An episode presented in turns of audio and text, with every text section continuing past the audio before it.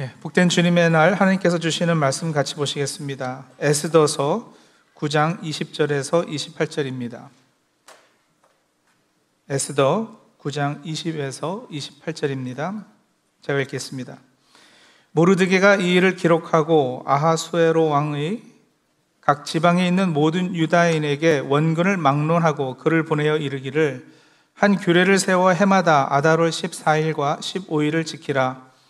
이달 이날에 유다인들이 대적에게서 벗어나서 평안함을 얻어 슬픔이 변하여 기쁨이 되고 애통이 변하여 길한 날이 되었으니 이 두 날을 지켜 잔치를 베풀고 즐기며 서로 예물을 주며 가난한 자를 구제하라 하매 유다인이 자기들이 이미 시작한 대로 또한 모르드게가 보낸 글대로 계속하여 행하였으니 곧 아각 사람 함무다다의 아들 모든 유다인의 대적 하만이 유다인을 진멸하기를 꾀하고 부르 곧 제비를 뽑아 그들을 죽이고 멸하려 하였으나 에스더가 왕 앞에 나아감으로 말미암아 왕이 조서를 내려 하만이 유다인을 해하려던 악한 꾀를 그의 머리에 돌려보내어 하만과 그의 여러 아들을 나무에 달게 하였으므로 무리가 부르의 이름을 따라 이 두 날을 불임이라 하고 유다인이 이 글의 모든 말과 이 일에 보고당한 것으로 말미암아 뜻을 정하고 자기들과 자손과 자기들과 화합한 자들이 해마다 그 기록하고 정해 놓은 때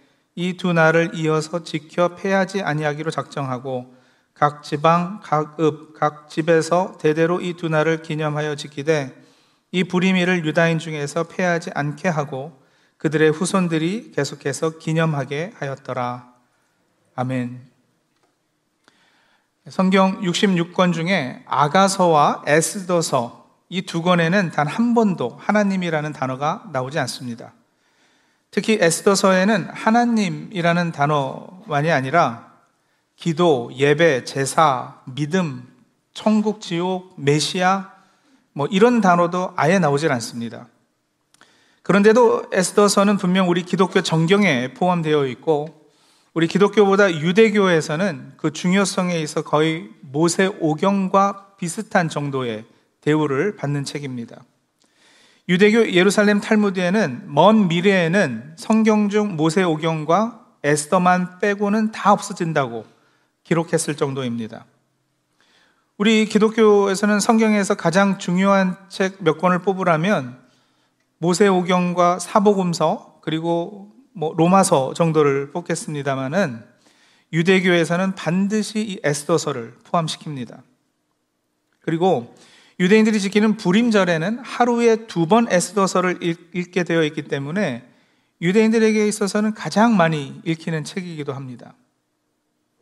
자, 어떻게 하나님이라는 단어, 하나님의 이름이 한 번도 나오지 않고 종교적 색채가 전혀 들어가지 않은 이 책이 이 정도로 유대교에서 중요하게 여겨지고 있을까? 궁금하지 않을 수 없죠. 많은 분이 이런저런 추측을 하는데 그건 분명 우연이 아니라 의도적입니다. 에스더서의 깊은 메시지가 이 책에서 하나님의 이름을 언급하지 않음에 숨겨져 있습니다. 오늘 우리가 봉독한 에스더 9장은 이제 에스더서를 거의 마무리하는 부분입니다. 그리고 그 유명한 유대인의 절기 중 하나인 불임절의 유래가 되는 구절이기도 합니다.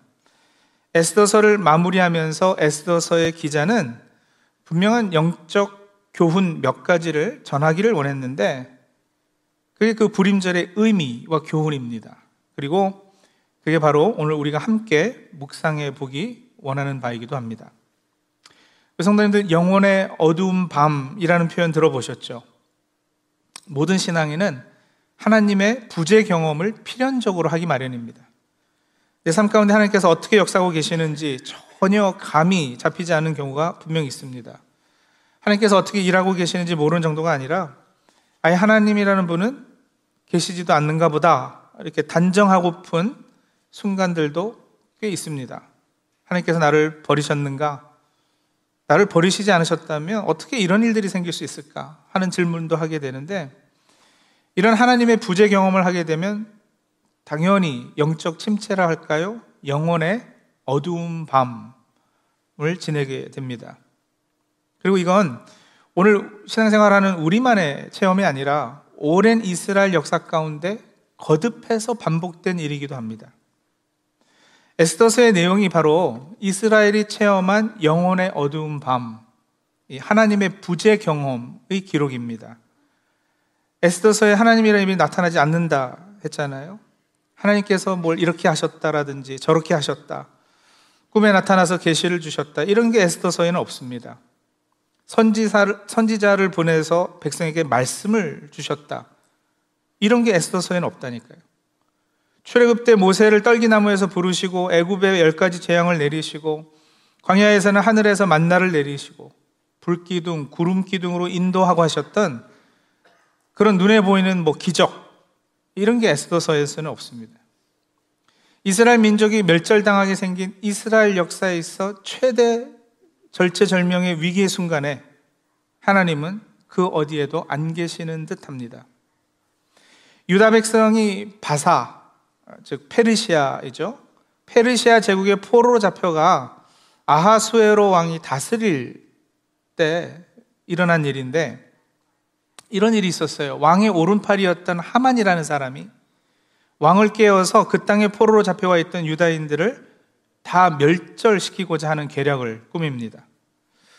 그래서 결국 오늘 우리 달력으로 2월 말 3월 초 정도에 해당하는 아달월 13일에 그 땅의 모든 유다인들을 죽이라는 조서가 내려지죠. 자, 에스더서 3장 13절 14절입니다. 한번 보실까요? 이에 그 조소를 역졸에게 맡겨 왕의 각 지방에 보내니 열두째 달 곧 아달월 13일 하루 동안에 모든 유다인을 젊은이, 늙은이, 어린이, 여인들을 막론하고 죽이고 도륙하고 진멸하고 또 그 재산을 탈취하라 하였고 이 명령을 각 지방에 전하기 위하여 조소의 초본을 모든 민족에게 선포하여 그날을 위하여 준비하게 하라 하였더라. 예, 유다인들이 다 죽게 된 거예요. 나라를 빼앗기고 포로로 잡혀온 것 가지고도 어, 이 사람들이 지금 상당히 영적으로 혼돈된 상태일 텐데 그렇지 않겠습니까? 하나님께서 어떻게 우리를 이렇게 버리실 수가 있는가? 우리가 하나님의 백성이 맞다면 예루살렘이 망하고 우리가 이렇게 포로로 잡혀오고 그럴 수 있는가? 근데 그게 다가 아니죠. 이렇게 꼼짝없이 죽게 되다니 깜깜했을 거예요. 진정한 하나님의 부재의 경험이죠. 영혼의 깊은 어두운 밤을 유다인들은 체험했습니다. 근데 여러분, 우리가 뭐 이미 이 이야기를 잘 아다시피 에스더서를 쭉 읽다 보면 그야말로 엄청난 반전이 생깁니다. 모르드게라 이름한 한 유다인이 자기 조카가 되는 왕후인 에스더에게 이렇게 말하죠. 네가 유다인으로 이 나라의 왕후가 된 것은 아마도 이때를 위함이 아니겠는가? 네가 왕에게 말을 잘해서 우리 민족을 좀 살려다오. 에스더의 입장에서도 쉽지는 않은 일이었어요. 목숨을 건 일이었기 때문에 에스더가 그 유명한 각오를 하죠. 내가 죽으면 죽으리라. 네, 그리고는 왕에게 나갑니다. 왕한테 가서 이러이러해서 하만의 음모로 우리 민족이 모두 죽게 생겼습니다. 왕이여 살려주소서 이렇게 간청을 하고요. 성경의 표현을 그대로 옮기자면 이 왕은 나라의 절반이라도 떼어줄 정도로 에스더를 사랑했기 때문에 예, 말을 들어줍니다. 그 계략을 꾸민 하만을 데려 죽이고 유다인들은 살려주기로 하죠. 그뿐 아니라 에스더의 삼촌 모르드게는 아주 높은 자리에 오르게 됩니다. 모르드게를 매달려서 죽이려 했던 그 나무에 유다인을 다 멸절시키려 계략을 깨웠던 하만이 달려 죽게 되고요. 아달월 13일에 모든 유다인을 진멸하라는 조서는 두 번째 내려지는 조서로 취소됩니다. 8장 11절 12절을 제가 읽어 드릴게요. 8장 11절 12절이요. 조서에는 왕이 여러 고을에 있는 유다인에게 허락하여 그들이 함께 모여 스스로 생명을 보호하여 각 지방의 백성 중 세력을 가지고 그들을 치려하는 자들과 그들의 처자를 도륙하고 진멸하고 그 재산을 털치하게 하되 아하수에로 왕의 각 지방에서 아달월 곧 12월 13일 하루 동안에 하게 하였고 네. 아달월 13일 하루 동안 유다인들은 스스로를 보호할 수 있도록 그리고 자신들을 죽이려고 했던 세력을 되려 죽일 수 있도록 왕이 조서를 내려줬어요. 예, 정당한 방위 차원에서 너희를 치려고 했던 사람들을 도리어 죽이라, 죽이라는 이런 명령을 왕이 해준 겁니다. 하루에 다 할 수가 없어서 하루를 더 연장받아서 수산에 사는, 수산은 바사 제국의 수도였는데 거기에 사는 유다인들은 그 다음 날에도 14일에도 그 반대 세력을 도륙할 수 있도록 해주었습니다. 그렇게 13일에 유다인들은 그 대적을 죽이고 14일에 잔치를 베풀고 즐겼고 수산에서는 13, 14일 이틀 동안 유다인의 대적을 죽이고 15일에는 쉬며 잔치를 베풀었습니다. 전국적으로 7만 5천 명이 도륙을 당하게 되고요. 수산궁 안에서만 500명이 죽게 됩니다. 하만과 그 아들들 10명이 다 죽는 건 물론이고요. 자, 그래서 오늘 봉독한 말씀을 보시면 9장 21절에 한 규례를 세워 해마다 아달월 14일과 15일을 지키라 그랬죠. 하만이 주사위를 던져서 아달월 13일 유다인들을 죽이기로 하지 않았습니까? 그렇죠? 24절 보세요. 곡 아각 사람 함무다다의 아들 모든 유다인의 대적 하만이 유다인을 진멸하기를 꾀하고 부루 곧 제비를 뽑아 그들을 죽이고 멸하려 하였으나 이 부루 부루가 히브리어로 주사위를 뜻합니다. 그 주사위를 던져서 제비를 뽑아서 유다인들을 죽이려 한 날이기 때문에 이 날을 불임절, 불임절 이렇게 부르게 된 거죠. 오늘날도 유대인들에게 있어 이 불임 절기는 그래서요 상당히 큰 축제 절기입니다. 이 불임절을 기념하기 위해서 유대인들은 네 가지를 이 절기 때 하게 되는데 하나는 회당에 같이 모여서 공적으로 에스더서를 읽는 거예요. 에스더서를 한 사람이 이렇게 쭉 읽어 나가는데 읽어 나갈 때 모르드게의 이름이 나오지 않겠어요? 그럴 때마다 그 회당에 모인 사람들은 다 박수를 치고 막 환호를 하는 거예요. 반면에 하만이라는 이름이 나오면 나올 때마다 야유하고 소리를 지릅니다. 그 주일학교 교사할 때 성경을 재미있게 읽는 법을 아이들에게 가르치려고 바로 그런 방법을 사용한 적이 있어요. 복음서의 한 부분을 읽을 때 예를 들어서 예수님께서 40일 금식 후에 마귀에게 시험 받는 장면을 읽게 되면 아이들더러 예수님의 이름이 나올 때마다 할렐루야를 외쳐라. 이렇게 하고요. 사탄의 이름이 나올 때는 아이들에게 귀를 막는 신용을 해라. 이렇게 하는 거죠. 그런 식으로 아이들과 성경 읽기를 하면 집중력도 좋아, 좋아지고 아이들도 꽤 재밌어 합니다. 회당의 유대인들이 모여서 그런 식으로 에스더서를 읽었던 거예요.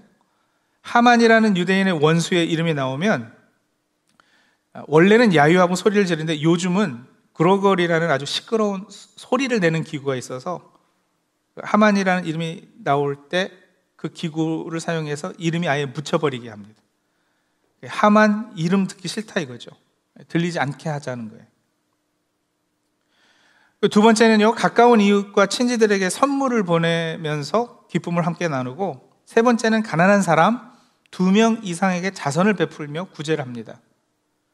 그리고 네 번째는 잔치니까 음식을 만들어 먹지 않겠어요. 하만의 귀라고 이름한 삼각형 형태의 과자를 만들어 먹는데, 여러분, 이번 돌아오는 수요일, 목요일이요. 3월 16일, 17일이 올해 2022년 불임절입니다. 우리 기독교는 사순절기를 지금 지내고 있지만 유대인들은 이번 주에 불임절을 지키게 되는 겁니다. 사순절이 뭔지는 우리 뭐 다들 아시지만 분명 성경에 기록되어 있는 이 불임절이 뭔지는 또 그 의미와 교훈이 뭔지는 간혹 모르는 분들이 계셔서 불임절 있는 이번 주 설교 한번 소개해 드리는 것이 좋겠다고 여겨졌습니다. 유대인들 많이 사시는 동네 살고 계시면 이번 주에 분명히 마켓 가거나 그러시면 이 하만의 귀 과자를 보게 되실 겁니다. 그리고 불임절엔 여러분, 유대인 아이들은요, 할로윈 때처럼 온갖 복장을 하고 얼굴에는 마스크를 하고 나와서 프레이드를 해요. 아이들이 뭐 에스더로도 변장하고 모르드게로도 변장하고 어, 그렇게 복장을 입죠. 2013년에 제가 속해 있던 노예 목사님들하고 이스라엘에 성지 연구 여행을 다녀온 적이 있습니다. 마침 그때가 2월 말이었는데 그해 불임절이 2월 23, 24일이었어요. 그래서 이스라엘에서 불임절을 맞아서 동네마다 아이들이 변장하고 어, 길거리 이렇게 막 돌아다니고 하는 걸 직접 봤습니다. 근데 요즘은 애들이 신데렐라 복장, 뭐 스파이더맨 복장 이런 거 해요. 우리 할로윈 때하고 아주 흡사합니다. 자, 여러분 불임절에 이렇게 복장을 하고 마스카를 하는 이유가 뭘까? 이게 불임절하고 무슨 상관이 있을까? 회당에 모여서 에스더서를 읽는 건 충분히 이해가 가죠, 그죠? 예, 선물을 주고받는 품속도 이해가 가요. 어려움 당하는 사람 구제하는 것도 당연히 이해가 됩니다. 왜냐하면 자기들이 멸절당할 뻔 했다가 구제받았던 걸 기념하는 명절이니까요. 그런데 할로윈의 영향도 아닐 텐데 왜 마스크를 하고 이런 복장을 하고 돌아다닐까? 왜냐하면 여러분 마스크를 쓰면 누가 누군지 모르잖아요. 복장을 하면 저 사람이 뭐 하는 사람인지 그 실체가 가려집니다. 그리고 그게 의도예요. 불임절에는 술도 많이 마십니다. 술이 잔뜩 취하게 허락된 절기예요. 재밌죠? 술을 많이 마시도록 장려하는 절기가 있다는 게. 근데 이건 또 왜 그러냐? 술을 많이 마시면 취하잖아요. 근데 너무 취하면 누가 누군지 서로 못 알아보는 거예요. 그게 또 포인트인 거죠. 뭐 축제니까 마시고 즐기라는 거겠지. 아니요. 그게 아니고요. 취해서 서로 못 알아보고 또 복장과 마스크를 해서 서로 누가 누군지 못 알아보게 하는 거. 그리고 그게 이 에스더서의 중심 주제와 바로 연결이 되어 있는 거죠. 유대인들은 그렇게 에스더서의 메시지를 축제할 때 행하는 여러 전통, 풍습들을 통해서 전달하고 사람들에게 자연스럽게 스며들게 한 겁니다. 교육적인 측면에서 보자면 정말 대단한 거예요. 참 교육 잘하는 거예요. 에스더서의 메시지가 무엇이기에 이런 풍습을 지키는가? 이 메시지요. 역사와 우리 인생의 많은 경우 하나님의 일하심은 이렇게 가려져 있다는 거죠. 하나님이 안 계시는 것 같이 가려져 있는 경우가 우리 실제 신앙생활 하다 보면 너무 많은 거예요. 에스더서에는 하나님이라는 단어가 한 번도 등장하지 않는다니까요. 하지만 숨어 계시는 것 같고 보이시지도 않지만 모든 것을 주관하고 역사하고 계시는 분이다. 이게 메시지예요. 마치 하나님께서 마스크를 쓰고 자신을 가리고 계시는 것처럼. 전에 한번 말씀드렸나요? 팬데믹 기간에 전했던 교회에서 예배 마치고 나오는데 한 여자 집사님이 저보고 그러시는 거예요. 어, 목사님 요즘 참 잘생겨지셨어요. 기분이 막 좋아지려고 그러는데 한마디 더 했다고 그랬잖아요. 마스크 하니까. 마스크 벗기 전에는 아, 예쁘겠다 했는데 벗자마자 어, 이거 뭐지? 하는 일들이 종종 있습니다. 그래서 그런 현상을 지칭하는 신조어도 생겨났습니다. 마스크 매직, 마기꾼 들어보셨어요? 일본에서는 가오판츠라는 말이 등장했다고 그래요. 가오판츠. 직역하면 얼굴 팬티 인데요. 마스크를 벗으면 속옷을 벗은 것처럼 불편하다고 할 때 사용하는 표현이라고 합니다. 그런 이야기예요. 마스크 하면 가려지니까 누군지 알아보기 힘들다. 여러분, 내 삶에 닥쳐오는 이런저런 일도 이게 좋은 일인지 나쁜 일인지 그 순간엔 잘 모르는 거예요. 안 좋은 일 같은데 되돌아보니까, 아, 이게 참 좋은 거였구나. 좋은 일 같았는데, 아유, 이게 그렇지만 않은 거. 잘 아시는 인생사 세옹지마라는 말이 맞습니다. 우리 삶 가운데 하나님의 일하심도 이와 유사한 부분들이 있어요. 이사야서 45장 15절에 보시면 구원자 이스라엘의 하나님이여 진실로 주는 스스로 뭐요? 숨어 계시는 하나님이시니다. 해서 숨어 계시는 하나님이란 표현을 사용합니다. 이사야서의 배경이 그렇잖아요. 바벨론 포로로 지금 잡혀가서 이스라엘 백성이 경험하게 되는 그 하나님의 모습이 바로 이런 숨어 계신 하나님의 모습. 안 보이시고 안 계신 것 같아요. 계시다면 어떻게 백성된 우리가 바벨론에 포로 되어 있겠느냐라는 거죠. 그래서 여러분 역사가 증명해 주지 않습니까? 이들이 바벨론에서 돌아옵니다. 바벨론 포로기 힘들었지만 필요했었고 결국 유익했음을 나중에 이스라엘은 고백하게 됩니다. 에스더서의 불임절의 경우가 그러한 거예요. 9장 22절 보시죠. 9장 22절. 이달 이날에 유다인들이 대적에게서 벗어나서 평안함을 얻어 슬픔이 변하여 기쁨이 되고 애통이 변하여 길한 날이 되었으니 이 두 날을 지켜 잔치를 베풀고 즐기며 서로 예물을 주며 가난한 자를 구제하라 하매 모르드게가 달려 죽어야 하는 나무에 하만이 달리고 아다롤 13일 유대인이 죽어야 하는 그날 그들을 죽이려 했던 세력이 죽게 되고 선, 악, 하나님 대부분의 경우 우리 인생 가운데 감춰져 있고 그 큰 그림이 다 보이지 않습니다. 그리고 그것과 더불어서 에스더의 더 핵심 메시지. 이스라엘의 역사에 하나님이 안 계시는 것으로 보이는 그 순간에도 하나님께서는 여전히 일하고 계셨다는 것. 예, 그게 메시지죠. 유대 사람들이 다 죽게 된 순간 깜깜한 하나님의 부재 경험을 했을 거라 말씀을 드렸습니다. 끝까지 하나님이 유대인을 구출해 내셨다. 이런 말이 에스더서에 없어요. 하나님께서 짠 하고 나타나셔서 선지자 엘리야의 경우처럼 하늘에서 불을 내리셨다. 이런 게 없어요. 근데 여러분 그게 의도적이라니까요. 에스라는 이름을 가진 유대인 처녀가 왕비가 된 것이 우연이었을까? 아니면 하나님의 섭리였을까? 모르드게가 에스더에게 찾아가서 네가 그 높은 자리 왕비가 된 것이 이때를 위함이 아니겠는가? 라고 말한 것이 그냥 우연이었을까? 아니면 숨어 계시는 뒤에서 역사하신 하나님의 섭리였을까?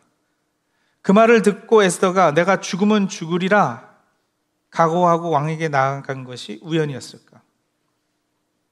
왕이 에스더를 나라의 절반을 줄 만큼 사랑한 것이 우연이었을까?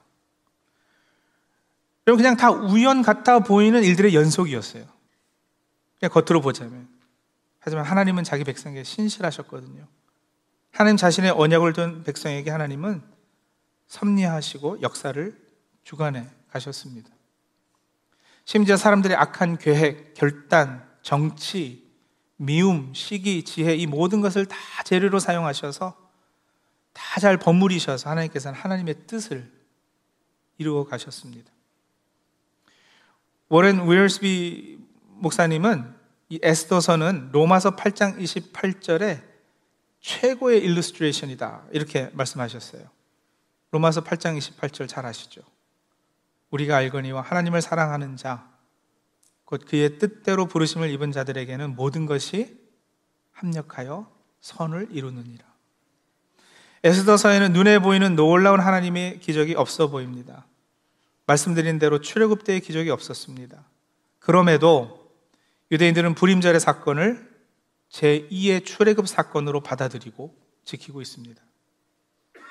한우카 절기의 유래처럼 초를 하루 태울 5일밖에는 남아있지 않았는데도 어, 이게 8일 동안 초가 탔다. 이런 기적이 없습니다.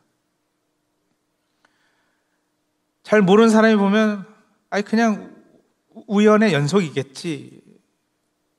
하겠지만 그렇지 않다는 것이 에스더서의 메시지입니다. 하나님이 하셨다고 말하지 않아도 믿음의 눈으로 에스더서를 읽으면 구절구절에 하나님의 일하심이 보입니다. 심지어 여러분, 에스더라는 이름 자체도요, 페르시아식으로 읽으면 이 이름의 뜻이 별이라는 뜻이에요.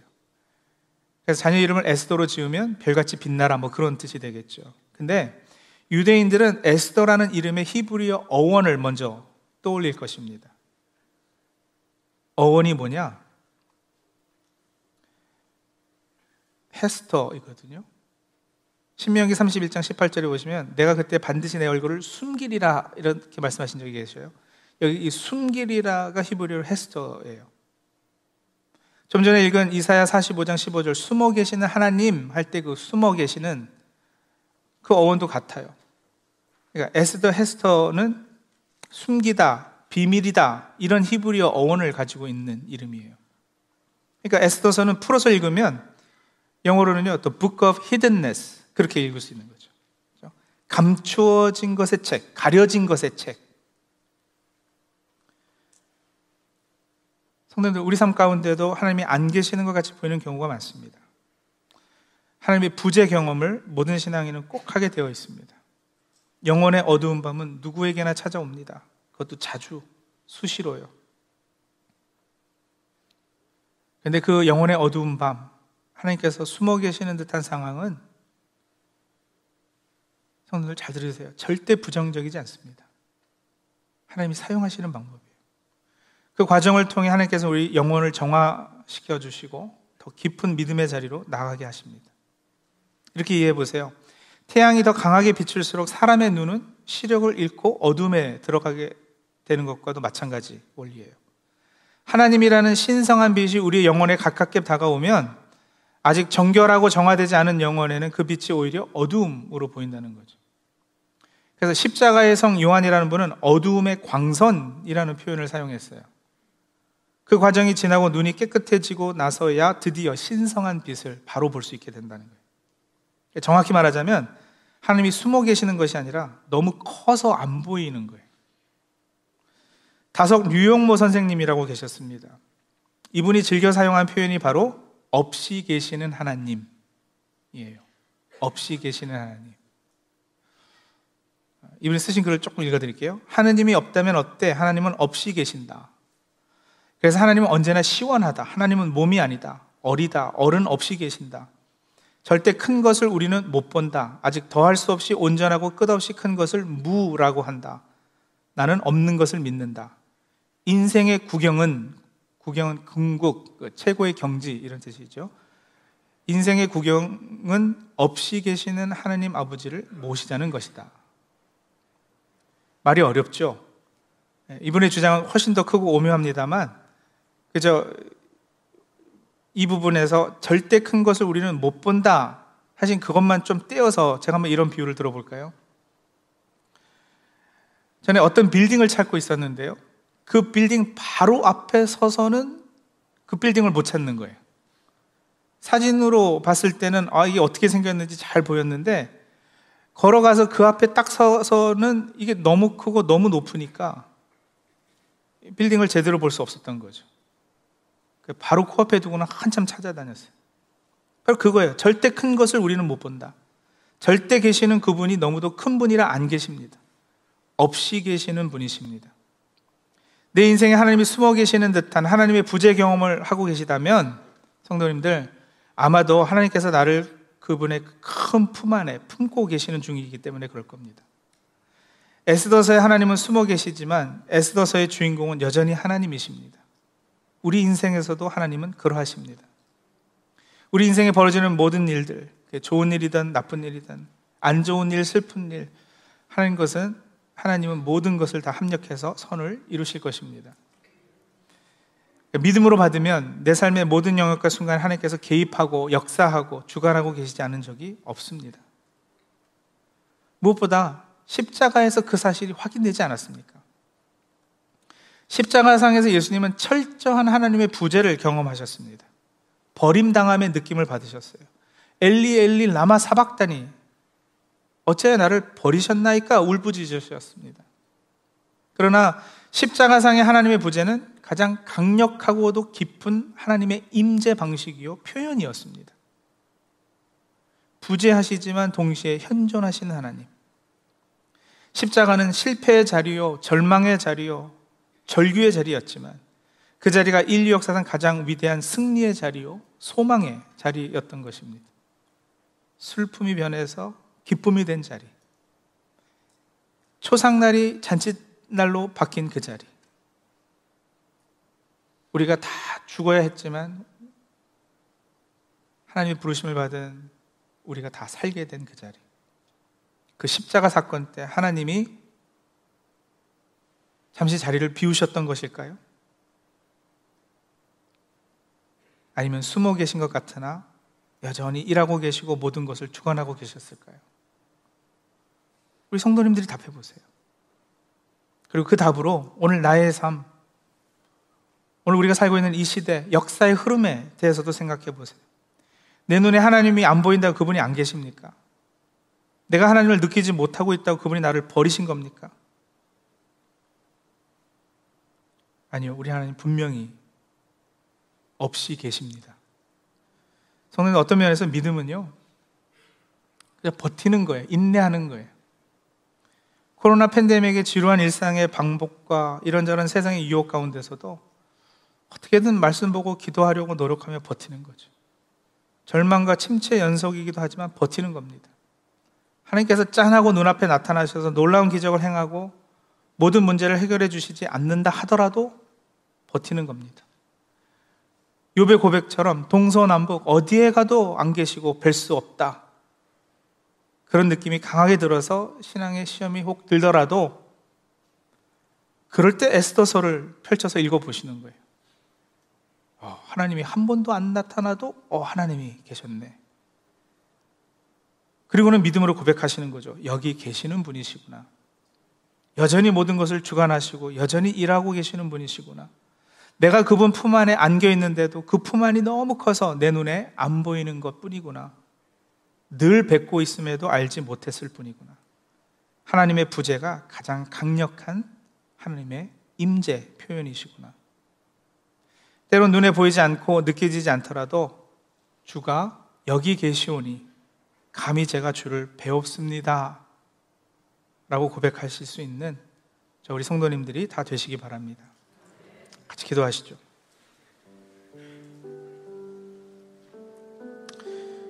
성도들 보고 믿는 건 다 할 수 있습니다.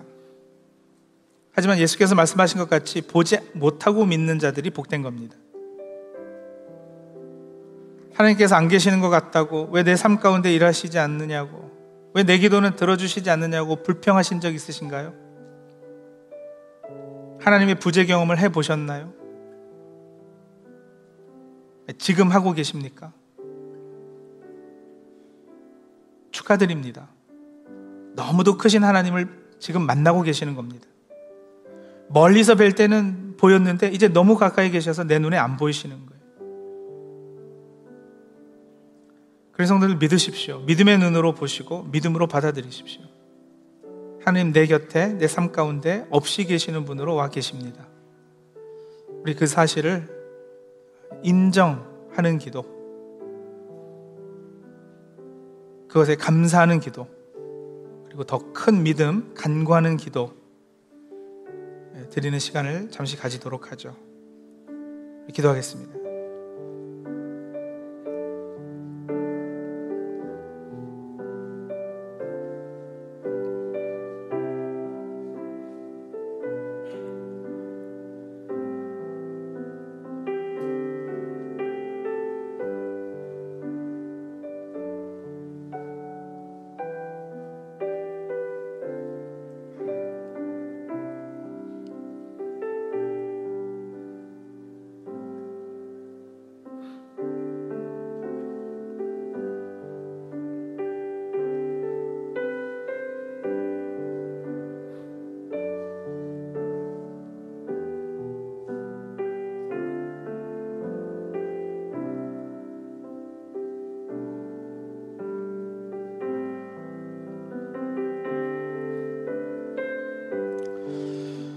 하나님,